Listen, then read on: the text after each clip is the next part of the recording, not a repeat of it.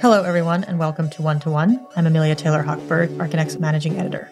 The interviews you're about to hear were recorded live as part of Archinect's podcasting event series, Next Up, held at Los Angeles' Architecture and Design Museum on October 29th. We've hosted Next Ups before at Giant Jai Gallery in Los Angeles and at the inaugural Chicago Architecture Biennial. This time around, we're focusing on the LA River and a constellation of issues surrounding its redevelopment. With so much controversy and history surrounding the river, we wanted to do justice to its complexity. So, for this next up, we gathered a range of artists, architects, planners, and journalists to share their perspective. We hope you enjoy these interviews from the second half of Next Up, the LA River. Check out last week's one to one episode for the first half. You can also subscribe to our other podcast, Archinect Sessions, to hear all the interviews as individual episodes. Our first interview is with Lou Pesce, a designer at Metabolic Studio.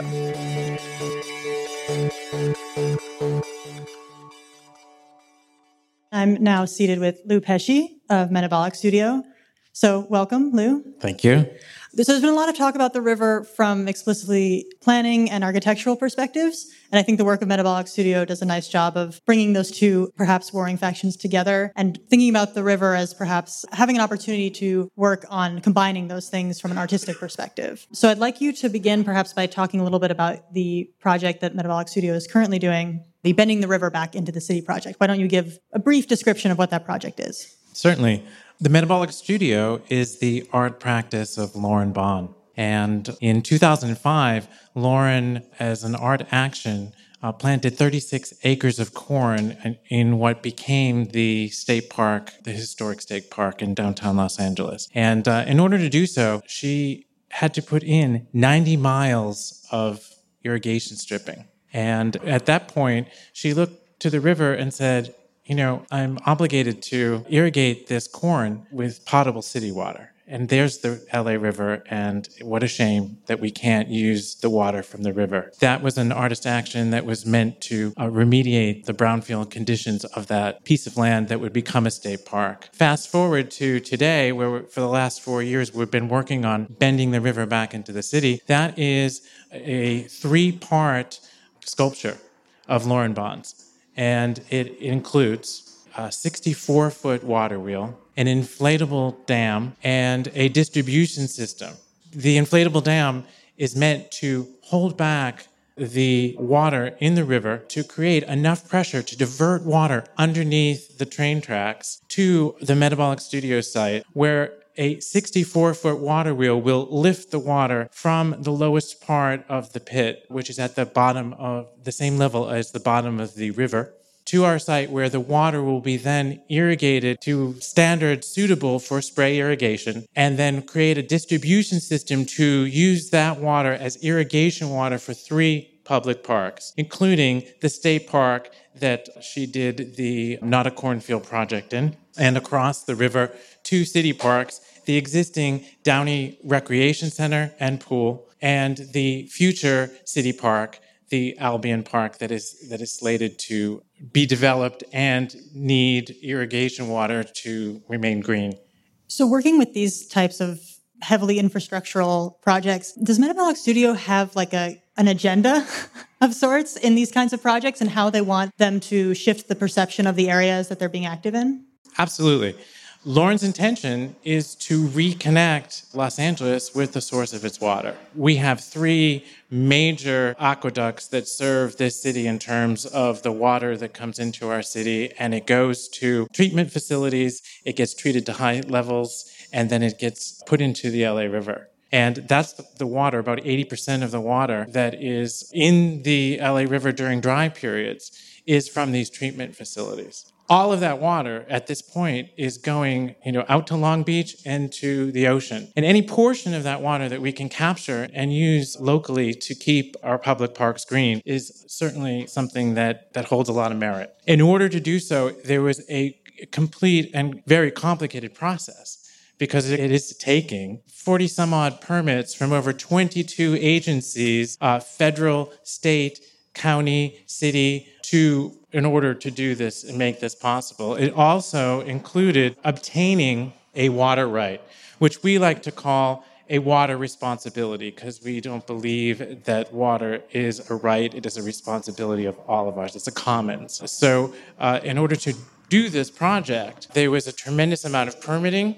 There was, uh, you know, um, obtaining the land adjacent to the LA River to obtain the, the water responsibility of uh, procuring 106 acre feet of water per year from the river. So when we're diverting the water into the site, we'll capture 106 acre feet of water, and the rest will be returned to the river so that the river will always have water in it. 106 acre feet is basically a football field. If you imagine that as a swimming pool, it would be a swimming pool that was 106 feet deep. And so it is very important to Lauren and the Metabolic Studio that people understand the source of their water. We're very disconnected. Um, historically, Los Angeles used to receive all of its water from the from the LA River, and there were historically many during the late 1800s many water wheels that lifted water from the river and brought it to the old pueblos. And there's a distribution system that's historic too, the Zanja Madre, which actually from the water wheels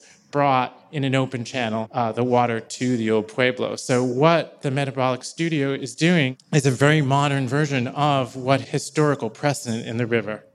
Of course, we are still in a drought, technically.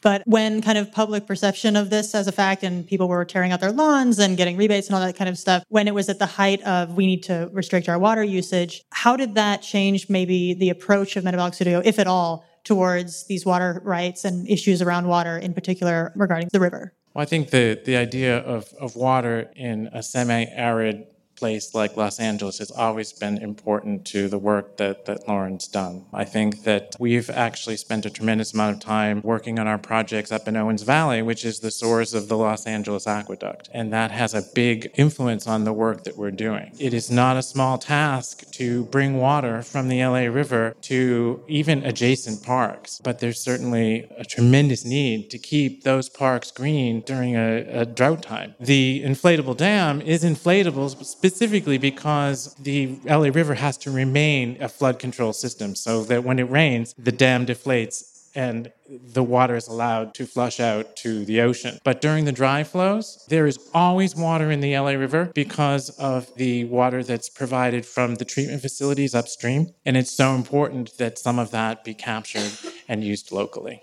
So I'm, I'm going to read a little bit from the description of the Bending the River back into the cities into the project because I think it hints a lot at what you're talking about of having water not, not, as a private resource, but something that kind of reconnects people with the idea that we can actually get our water from here, um, which is where it's re- the project is referred to having the ability to allow the currency of water to create social capital. And specifically along the LA River, we've already referred to issues of gentrification and just the idea of the river as somehow being now more than previously a privileged space in some ways. Can you talk a little bit about that aspect of wanting the project to have that social capital aspect?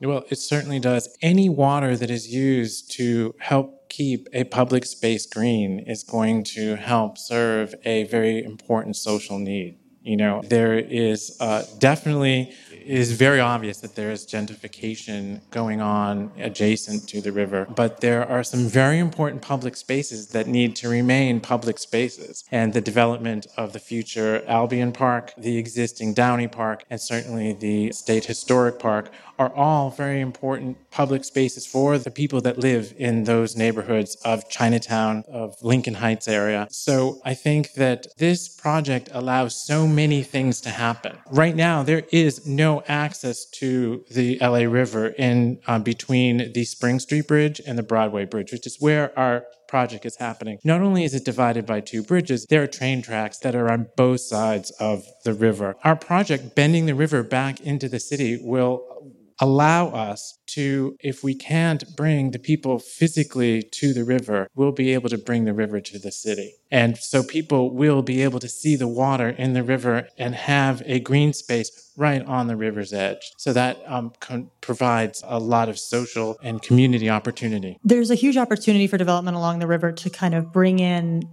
I don't want to use the word icons, but some kind of node projects that can help attract other people who aren't maybe familiar with the river to be using it in certain ways. And I can imagine something like this project being one of those things where it can attract people to the river that might not otherwise have been attracted to it. That being said, what do you think once this project is fully done would be the change in the feeling around the identity of that area for the river? What would people get out of it by going to the river and seeing that project there? Right now, you know, Los Angeles doesn't have a large central park the way that many other cities do. Um, it certainly has Elysian Park and these smaller parks that I'm, I'm talking about, including the state park. Uh, there's a need to to preserve our green spaces and to be able to keep them green with water. And I think that there is an opportunity for this to become a true focal piece of the downtown area. And in order for these public spaces to thrive, they will need to be irrigated during a drought, which is, you know, a very difficult thing and costly thing to do. So the Metabolic Studio provides, you know, a lot of opportunity by creating this icon. Lastly, the water wheel itself is meant as a prototype. It is the goal of the Metabolic Studio to show that another city is possible and that although this one water wheel will do this one specific task of, of carrying water into the city to these parks, it will show that it is possible. This is the first major intervention in the LA River since it's been channelized in 1938. So piercing the jacket of the LA River and capturing some of that water is something that uh, we hope to show is not only only possible, but could be replicated in other places along the river. Lou Pesce, thank you so much. Thank you.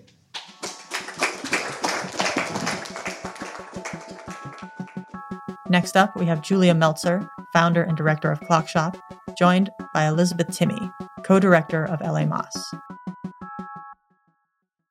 So we have Julia Meltzer. She's the director and founder of Clockshop, a nonprofit arts organization that partners with the California State Parks to do programming on a plot of land adjacent to the LA River. And we have Elizabeth Timme, who is the co-director of LA-Más, an urban design and architecture nonprofit. She sits on Recode LA, a city initiative to rewrite LA's zoning code, and is also an adjunct faculty member of the Woodbury University School of Architecture to begin, I, I, was hoping you guys could just tell us a bit about your organizations and the kind of projects you do in relation to the river. So, Clockshop is an arts organization that I founded over 10 years ago. And one of the projects that we do is the Bow Tie Project. But I'd say largely our mission is to commission and work with artists and writers on new projects. And many of those projects are public projects. And uh, more recently, I think a big part of our mission and our goal is to work with larger institutions and to encourage them to work in different ways and to bring in new audiences. So, for example, the Bowtie Project is something that came about in 2014 when we did a project called Frogtown Futuro, which was looking at LA River revitalization and how it's affecting Elysian Valley, uh, the community where our space is based and where we've been there since 2002. It's on Clearwater Street. The end of our block is the LA River. My partner and I have lived there for nine years, and now it's our workspace. So during that time, specifically in the last four to five years, we've seen a lot of change in the neighborhood. And we wanted to look at how that change was affecting very specifically our neighborhood. And then we also wanted to do a project on the river. And that's when our partnership with California State Park started. So we're we're a kind of cross-disciplinary group of a bunch of young uh, policy thinkers, architects, designers, artists, engagement specialists, urban planners. I'm the co-founder along with Mia Lair, and LA-Más was created in an environment in 2012 where there was a lot of discussion around this space between community need and development pressure. And, you know, it was really that conversation that Mia and I were having about how there wasn't a for profit model in the architectural space that could speak to these issues or iterate through them with kind of temporary projects that were hands on community based. And so it's me and about seven other people my age that are really interested in helping communities shape their own growth. And we moved to Elysian Valley two and a half years ago and undertook a project in, in partnership with Clockshop and Julia to get community feedback on a kind of co-visioning process as to what the development the kind of investment in the neighborhood and what the development equity would really bring about for the community. And so we partook in that project which was frogtown futuro and it was you know a, it started off with the idea that what we would do is a kind of community checklist or a community manifesto but it quickly became clear that what if if we could do anything it would be to shape policy And so we went to the city with kind of recommendations on how to shape the Q conditions. Where temp- it's a very temporary overlay that's going to affect that is affecting the neighborhood in between the recoding process. And it was an attempt to get ahead of all of these development projects and say that there needed to be a mechanism for for something that was more kind of about affordability rather than density. We kind of had a lot of shocking surprises, which was that the community wanted everything to stay the same no matter what, which it, you know, two and a half years ago was surprising. But now with the Neighborhood Integrity Initiative and Love in Santa Monica, I don't think any of us are surprised by that sentence. However, in the climate, uh, you know, two years ago, that was surprising. So we've also done kind of pilot installations, and we're kind of known as the hands-on doers that that kind of use our expertise to do things physically to start a deeper conversation about what should be done in in, in these neighborhoods. How do you balance that orientation towards social engagement and social equity with strong interest with both of your organizations in art and cultural production. Oftentimes, I think we're seeing with like the Boyle Heights protests, there seems to be a tension between those two imperatives. Is, have you found that? Do you guys try and counter that with your work and how? Um, I mean, really, it's a question about art and gentrification. Yeah, I mean, it's it's very complicated, and I think there's a lot of shades of gray in these conversations that very quickly get sort of cast in black or white, which is a little bit about what Elizabeth was alluding to in terms of the community response to change in Elysian Valley, and that people really just didn't want any change at all. So there's this very strong resistance to anything different happening because I think there's this fear and lack of control. You know, in the work that we do at Clockshop, we try very, very hard to think in a complex and deep way about the programming that we do and to really engage with artists who are not only diverse, and what I mean by that is there are people who are of different racial backgrounds and different class backgrounds, but also we want to do projects that are complex and are challenging in terms of form and content. And for example, some of the projects that we've done at the Bowtie a project with Rosten Woo, who did a series of signage projects that, in a way, mimic California State Park signage, but engage with content that California State Parks would never be able to do themselves. So um, he is addressing the history of the bow tie parcel, how it was purchased, looking at um, the real estate that has been swapped over the last uh, year, and then also thinking about homelessness, who gets to sleep outside and where and what type of sleeping outside and camping is allowed legally and what types aren't. And so, you know, I like to think that the programming that we do, and I, I pride myself on this, that we are actually educating people and bringing in a really different group of, of artists and uh, audience members. And it's not just sort of typically what you would see in more blue chip galleries. And so I don't know. I don't know if that conversation about gentrification has really been focused in Boyle Heights, but it's not something that we've been charged with. I would say that we our work wouldn't exist if we weren't reacting to and fighting the conversation of gentrification. I think the conversation of gentrification is mostly driven by white guilt and it doesn't really have any substantiation in metrics or outcomes. And so we, you know, did this for Futura report together and it became clear that, you know, not in my backyard was an opportunity to literally build in people's backyards. So in this very space, we proposed an, a housing alternative, which was the granny flat. And you know, to my co-director, she thought it was a bananas proposal because what we did is said that every lot across a block would be kind of working together to create a shared development at this alternate mid-density. And all the architects said, well, that's obviously LA-Más doing something very realistic. And I think it speaks kind of to the chasm between what people understand is possible for housing and these things that will affect and support the after effects of gentrification, which are displacement. I think there's a real difference between what we're actually trying to talk about doing to deal with gentrification and to support renters versus what people in creative industries are talking about doing around the conversation. So, you know, we have small business programs where we support small businesses and we do facade makeovers. So our whole practice is really based on engaging the, in the conversation of gentrification rather than running away from it.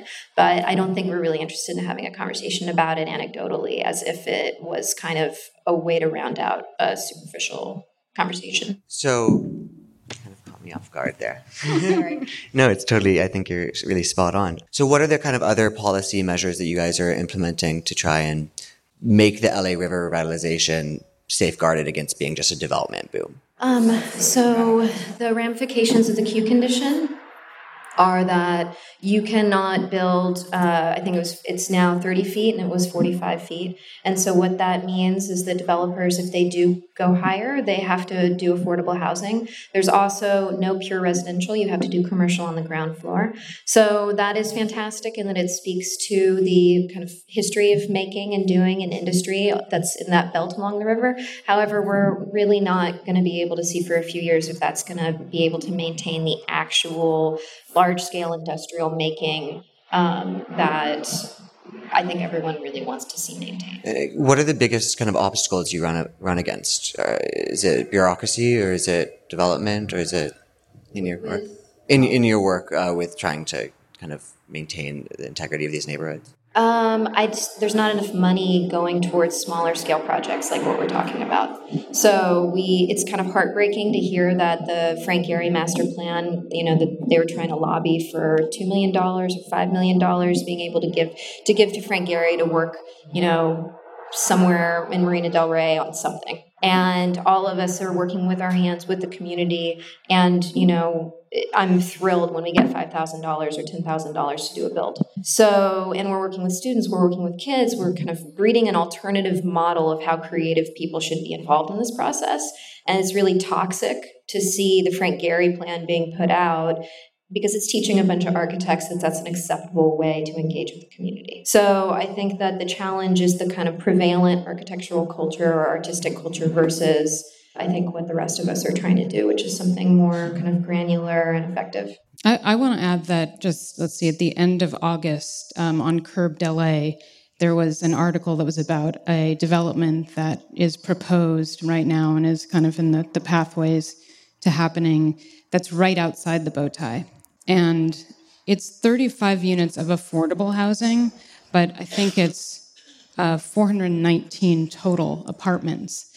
Um, in a space that's right now an industrial building. And, um, you know, the, the first that Sean Woods, who is my counterpart at California State Parks, or I, we learned about this through Curbed LA. And so what we're doing is basically utilizing the community and the audience that we've built around the bow tie and connections that we've made in the community to basically hold to account these these developers and how this project goes forward. You know, if people here, I don't know if you've been to the bow tie, but it's a very narrow road that you use to get to what is 18 acres of land and then possibly an additional 40, which is the G2 parcel that's immediately south. So what that would mean having 419 units in this space where people would have to drive through this very small residential community, go under the two to access their their housing. And you know, what how would that affect the community that's immediately adjacent? And then who would that park, which will eventually be there, really be for? So these are the type of things that happen in this city that you know kind of slip through. And then it's our job to make sure that that those developers give something back you know or think about okay what what how is this going to affect this community? And what would the traffic patterns be? And and um, you know how are those little houses that are there right now which are already jam packed in what what will that be like for them? And how will they access this park? So that's one of the big challenges that we face and something that I experience and I know Steve experiences because we've both been in Elysian Valley for the same period of time um, in the community that we live and work in. Um, as it develops, many people who have been there for many years are very adversely affected by new developments. Well, I'm out of time, so thank you guys very much.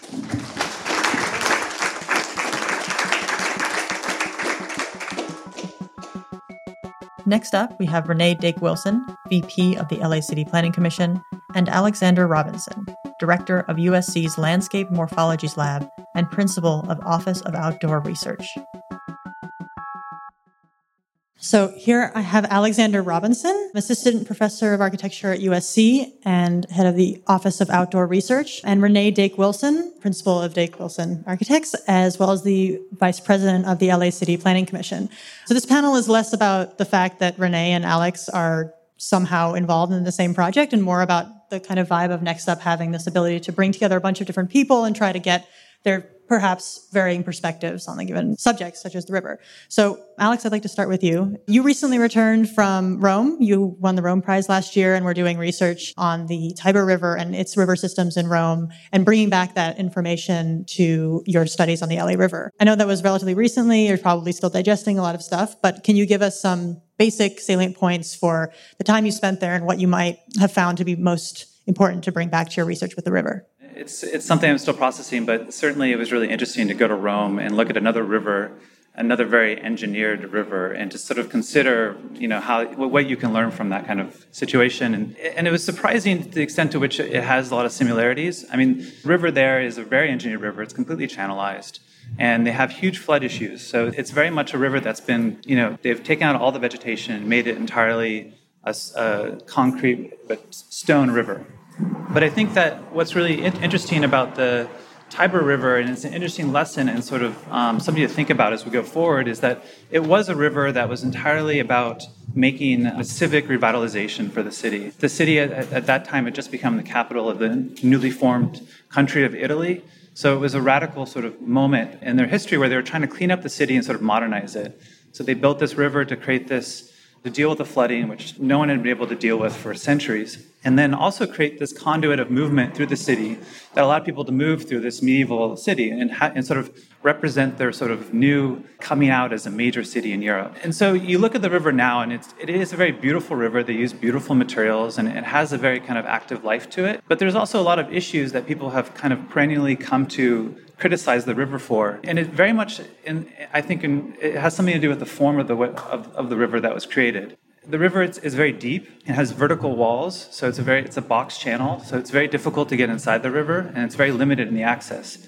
And the grand promenade that they try to create on both sides of the, of the river is very small and sort of kind of it's bracketed by these roads so it's not a very like it doesn't it doesn't achieve its purpose. And so there's you kind of are limited to your experience of the river of just walking across these beautiful ridges. And so you look down you glance at it you have this moment but it doesn't really like infiltrate i think into the kind of social consciousness of the city. I think it has very much to do with the form of the river. In the early stages of designing the river they had thought about making it having banked slopes and that would have created an entirely different way of accessing the river that actually our river ha- has which I think it has had this sort of amazing effect in the kind of social consciousness and quality of the kind of revitalization because it's made the river very usable, even though it's very engineered. So I think there's there's a lot of kind of details in that final thought about how we kind of connect the river and design the river in terms of form and overcome the engineering issues to create something that really embeds itself into the like civic life of the city and there's a lot that we can learn from these other rivers in terms of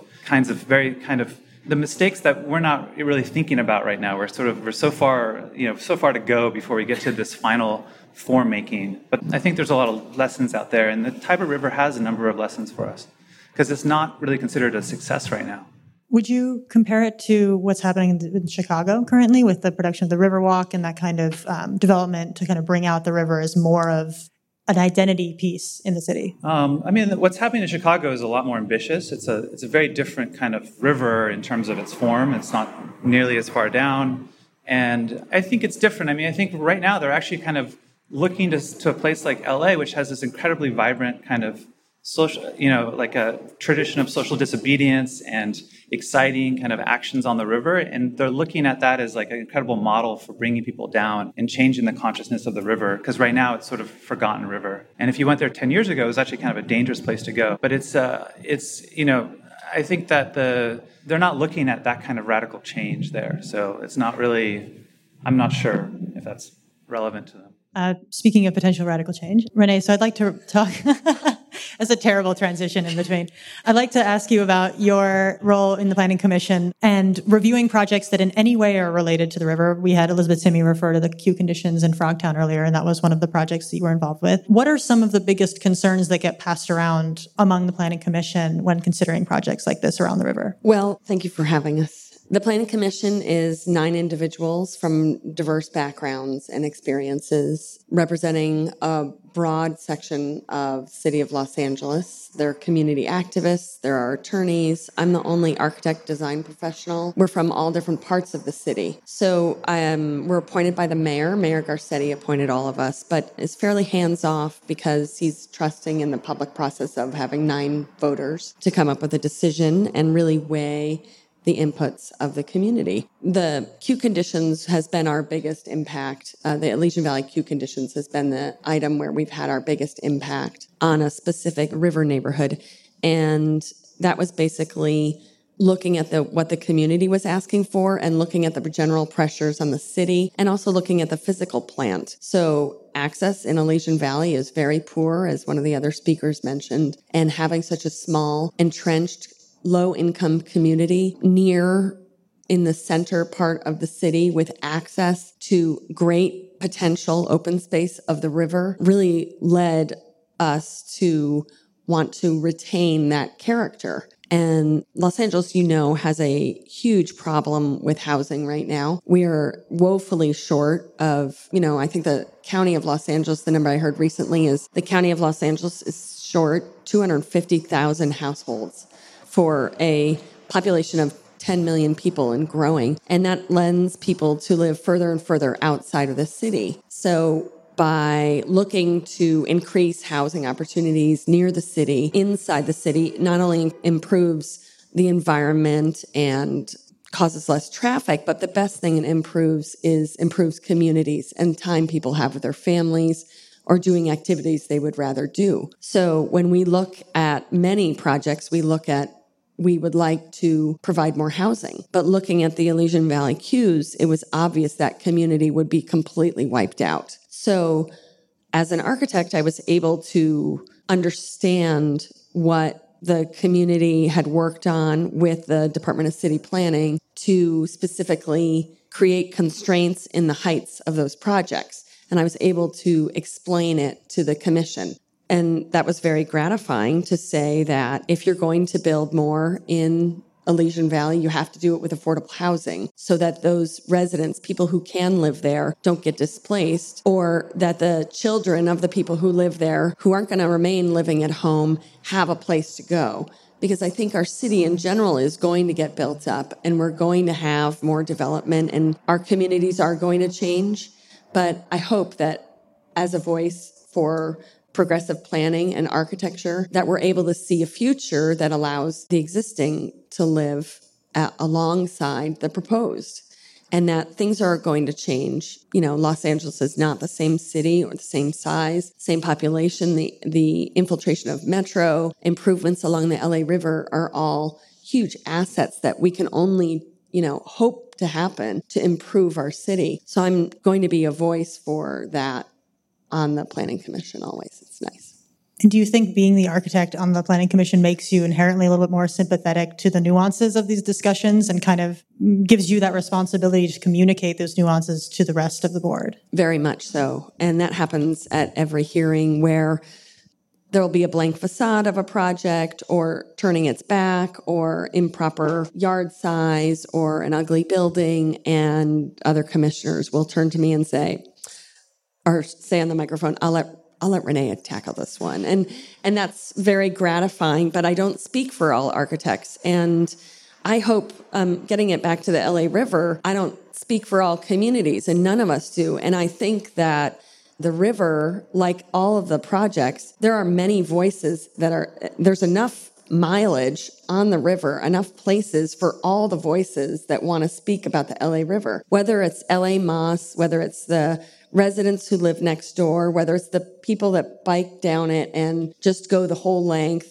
whether it's the animals that flora and fauna that have actually some water access, even though it's not next to Griffith Park, you know, they have to go through the freeway to get to it. We have that river has a wide variety of users and people that are entitled to it. It's a public space in Los Angeles. And, you know, I heard recently a statistic that 26% of metro stations are within a mile of the LA River, and that the LA River is within a quarter mile of a million residents of the city of Los Angeles. So if we're talking about a park poor city, that's to me, a huge asset that we should look to improve while maintaining the safety for the 1%. It's really 1% of the days of the year and not every year that the river is full to its capacity so that we're going to be able to hopefully use a variety of methods to listen to all those different masters. And hopefully everyone can get along because there's enough river. We don't need to claim it for one organization or another. I think that the beauty of what Frank Gehry has done is he's brought attention and a lot of pro bono attention and information. He was able to get a survey of the entire LA River for free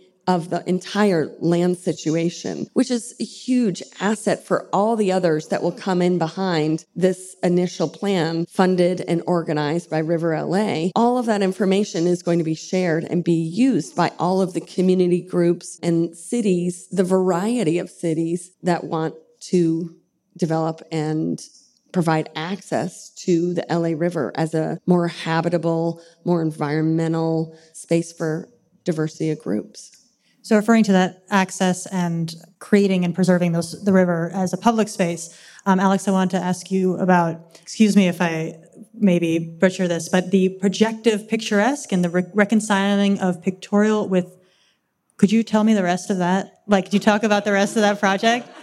I want, it's basically about as what we've talked about so in what, what has come up so recent so often in these conversations is reconciling what might be the picturesque quality of a public park, of green spaces and such, with the realities of these um, infrastructural icons being the flood channel, the fact that this is this concrete channel, and that in creating these public spaces, there's an attempt to reconcile those two to create a usable and accessible and overall enjoyable public space. So I was just wondering if you could speak to that effort in a, in a way.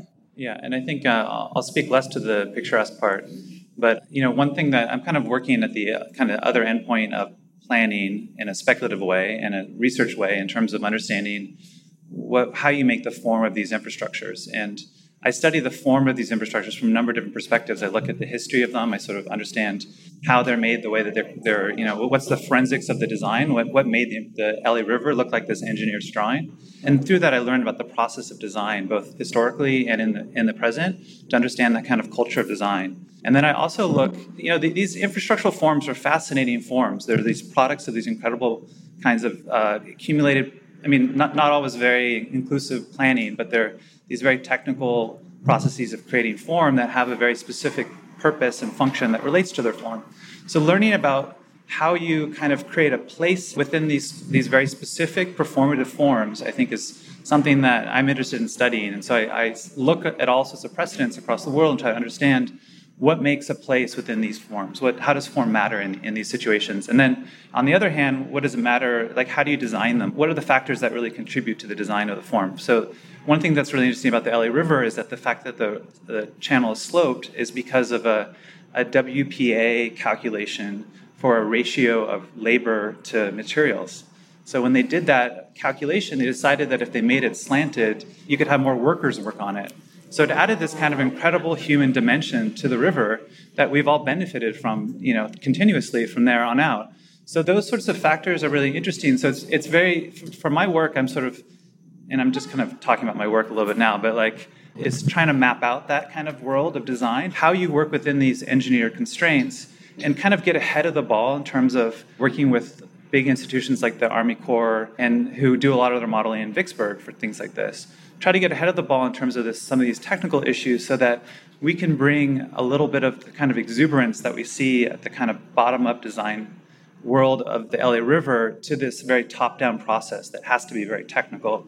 So, a lot of the work I do recently is trying to understand how do you make infrastructure design even playful you know, or have sort of reduced the levity of it to allow for some sort of transformative thinking or excited moments of design within these extremely constrained conditions. Because we all know how difficult it is to change the river. The Metabolic Studio is sort of our icebreaker to get through there, but it's still obviously a very challenging environment to design. So, you know, how do you make place in these places? How close are they to being a place already? Because the LA River is very much a place already. So maybe we don't need to like make it into a river, you know, or some, you know, preconceived idea of the river. We need to let it develop. So we have to have an awareness of what place is already, what place could be, and then what we can change and how we do it and how we change that design culture. Thank you both so much. It's great to talk with you.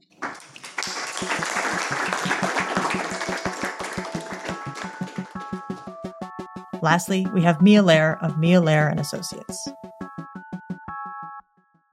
Okay, so next up, I'm honored to be sitting here with Mia Lehrer. Mia Lehrer is a prominent local landscape architect here in Los Angeles who has been uh, spending a big proportion of her career studying and analyzing and working on the LA River. Trying to fit a conversation into 15 minutes with you is probably going to be as challenging as resolving the master plan.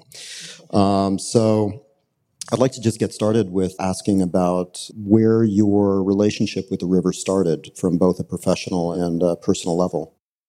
So I, I moved to Los Angeles. I'm from Central America, and my father was very involved in, in the environmental movement there, founded the TPL of El Salvador and was very involved in water and water issues. Of course, there's too much water. It's the tropics. Moved to LA in 1980 and started working for people in Hollywood. So I used to have uh, five, six, seven of those projects at a time. And at some point, I started working on my children's public schools and eventually met up with uh, the poet. Nobody's mentioned today that he was he is a poet, and that's how he actually looked at the LA River and started helping in the cleanups that happened in the 80s, actually early 90s, with my son, who's Deborah Weintraub's daughter's age. So early 90s. And at that time also met up with several of the people within the Urban Land Institute and the AIA and the ASLA who were working on the river and the potential of the river. So, with you and your firm, Mia Lehrer and Associates, you worked as the landscape architect, recreation and open space designer for the 2007 LA River Revitalization Master Plan. And within that the scope of that work, you developed almost 300 projects along the 39 mile stretch of river in the city. I was wondering if maybe you could tell us a little bit about one or a few of these projects that mean something special to you. Yes. So I just want to, because I just came from the American Society of Landscape Architects conference in New Orleans, and we just, as the Landscape Architect Foundation, issued our new Declaration of Concern that was issued at University of Pennsylvania in the 1960s. Landscape architects, I run a firm of landscape architects and urban designers, and we are trained to think about systems. And I just want to sort of set the record straight that hydrology was part, a very deep part of the original master plan, and it was part of the brief. So it came from the Bureau of Engineering, and because there's been a misconception about what the original plan was and that ecology and hydrology actually have a very strong relationship. So this conversation of this sort of binary about soft and cute and lovely and birdy versus hard and elegant and architectural is kind of a, you know, if you're going to work in the river, you're going to be dealing with what I call urban ecology and that's our reality in our big cities. So I just want to set the record straight. And what was the question again? well, I was hoping with your expansive work with the river, uh, developing almost 300 projects, I was hoping that maybe you could take us through uh, one or, or a couple okay, or a few sure, of the, these sure, projects. With pleasure, with pleasure. So, um, first of all, the amazing, the team that I worked with, um, aside from being led by the Bureau of Engineering, we worked under an engineering firm, Tetra Tech, and there were three landscape architecture teams, members of the team.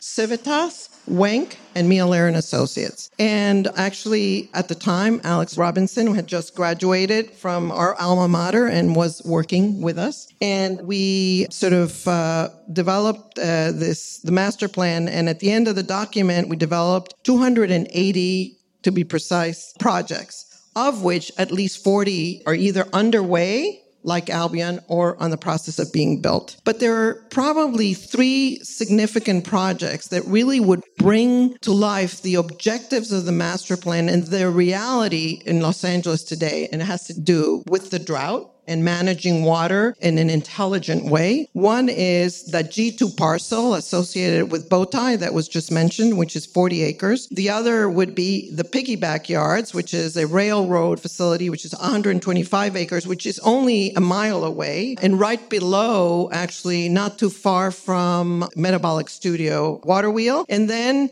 Surprisingly, but not originally the plans, the Silver Lake Reservoir, which was a drinking water reservoir, is empty now, but could be a place where water could be basically uh, retained in such a way that it could be used in the micro watershed and could deploy some of the strategies associated to making sure that our reclamation water doesn't go swiftly down into the Pacific Ocean. And instead, along its way, it really works for the communities along the way. So you have there about 100 acres. And, you know, I can't tell you how many gallons of water we could have stored there and be able to use not only for the Silver Lake residents, but also to just help make sure that we manage water and infiltrate water in a much more respectful way. And unfortunately, we, you know, even though we are in a drought, it's sort of was declared a sort of not big emergency some last week, which is a shame since we're all just learning how to deal with water in an intelligent way. The message is a little confusing. So with a project like like the Silver Lake Reservoir, what does it take to make that happen? What are the hurdles that we're facing? Well, I would say a few things. I think that, you know, we obviously all care about design and we all care, you know, we think that collaboration matters and the advocacy matters. And, you know, many of us live in, in the general community. So, but leadership matters. We have to have the decision making ability in the leadership to make some of these projects happen. And, you know, we're already operating outside of silos. I think that many of the water agencies, whether sanitation or Department of Water and Power or Bureau of Engineering in general, everybody's working together, but there needs to be this nudge to make things happen faster. And for that, sometimes funding, uh, Elizabeth mentioned, you know, funding is an issue. Private public partnerships are proving to be a way to solve many of these problems. And so whether it's through new methods of like tax increments financing, which means that you could tax everybody within the, the neighborhoods that are being impacted. And as property titles change, and then you could pay for those projects. Of course, I also uh, am now located right across the street from here between first and fourth on mission. So I'm in the district and have yet to find, have found it to be uh, actually a very exciting moment in time to really be part of this, the neighborhood, part of this growing community, uh, which of course the A&D Museum represents. How have you seen the public, the public's awareness and reaction to the river for over the last couple decades that you've been investing yourself in this project? You know, I see the younger generation uh, sort of, you know, of course, I resent the ageism because some of us are young at heart, but uh, just you know, in Los Angeles, and and one of the my uh, really uh, wonderful young staffers is moved here from Michigan because she felt such an energy in Los Angeles. And, you know, people use space in a really interesting way. It's a, it's a rich experience. I've been in the river for 25 years. My son had to clean up a dead cat when he was five, when we were cleaning the river. And so his memories are very vivid about what the LA River feels like. And uh, I think when we were teaching a course at one point with uh, Alex, there was a woman who wouldn't let you buy the river if you didn't listen to her playing opera and changing her basically hat and shoes multiple times. So, you know, I, I think, yes, I feel that not enough was done to really sort of celebrate the amazing work of many of the people in this room. And I actually feel incredibly privileged to have worked with so many people that have been working along the river for the last couple decades, including, of course, Lewis and his whole team and Steve and many others who are not here. And so we think that at a grassroots level, because remember, it's not just the press, right? We do have social media. And I will say that the groups like the, you know, 50, uh, Project 51 and Leela and Cat and others, they will cast out a message on a Thursday that it's Earth Day and we're going to do X and 500 people show up. So I would put the, to sort of put the challenge out there to the journalists in the room to find out. I mean, those people don't read the LA Times.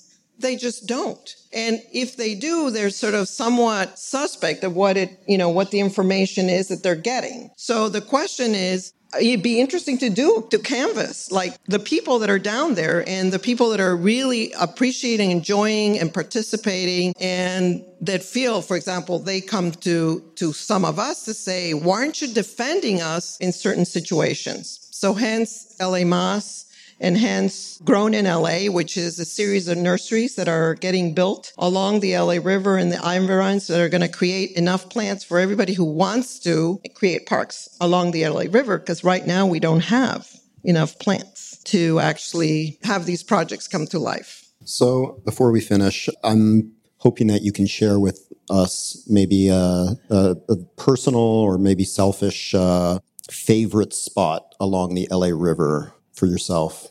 I have to be really honest.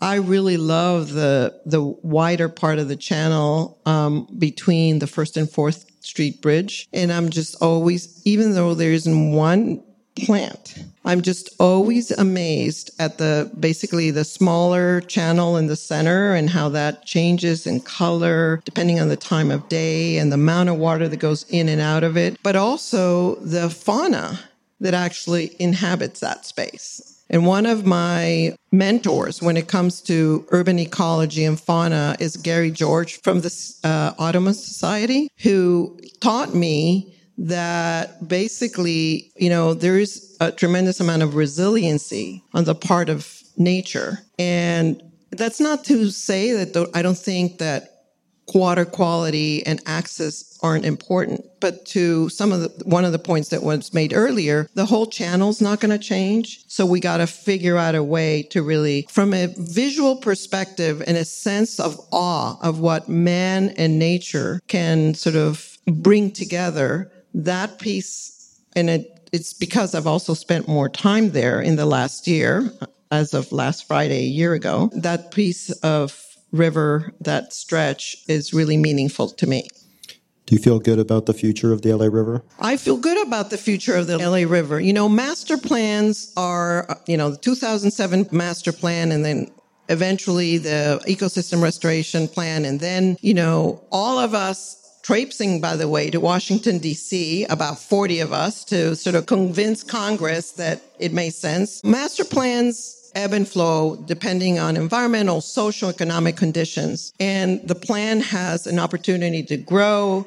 And there's probably in the 52 miles, because remember, we only studied 32 ourselves. There's two sides. That's 110 miles. And then if you really go out a ways, an acre or so, you're talking about 10,000 acres. There's enough opportunities for hundreds of amazing architects. And yes, we're pleased that Frank Gehry, a, an, an amazing icon in architecture, is leading the charge for some of the projects. Now, we also think that the way we've worked so far, it was a level, and I think it's, it's in American culture, is to be able to think about transparency as we work together. And the fact is that we don't know what the plan is. We don't understand the plan right now. We're excited to see what the plan's going to look like. And uh, we're very curious.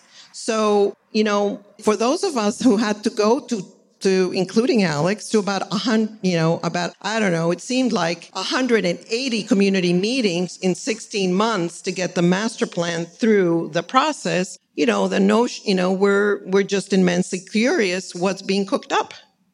And we look forward to seeing what it is. So we're all just waiting for Frank Gehry to open up those windows and let us in. Yes. Well, thank you so much for joining us here.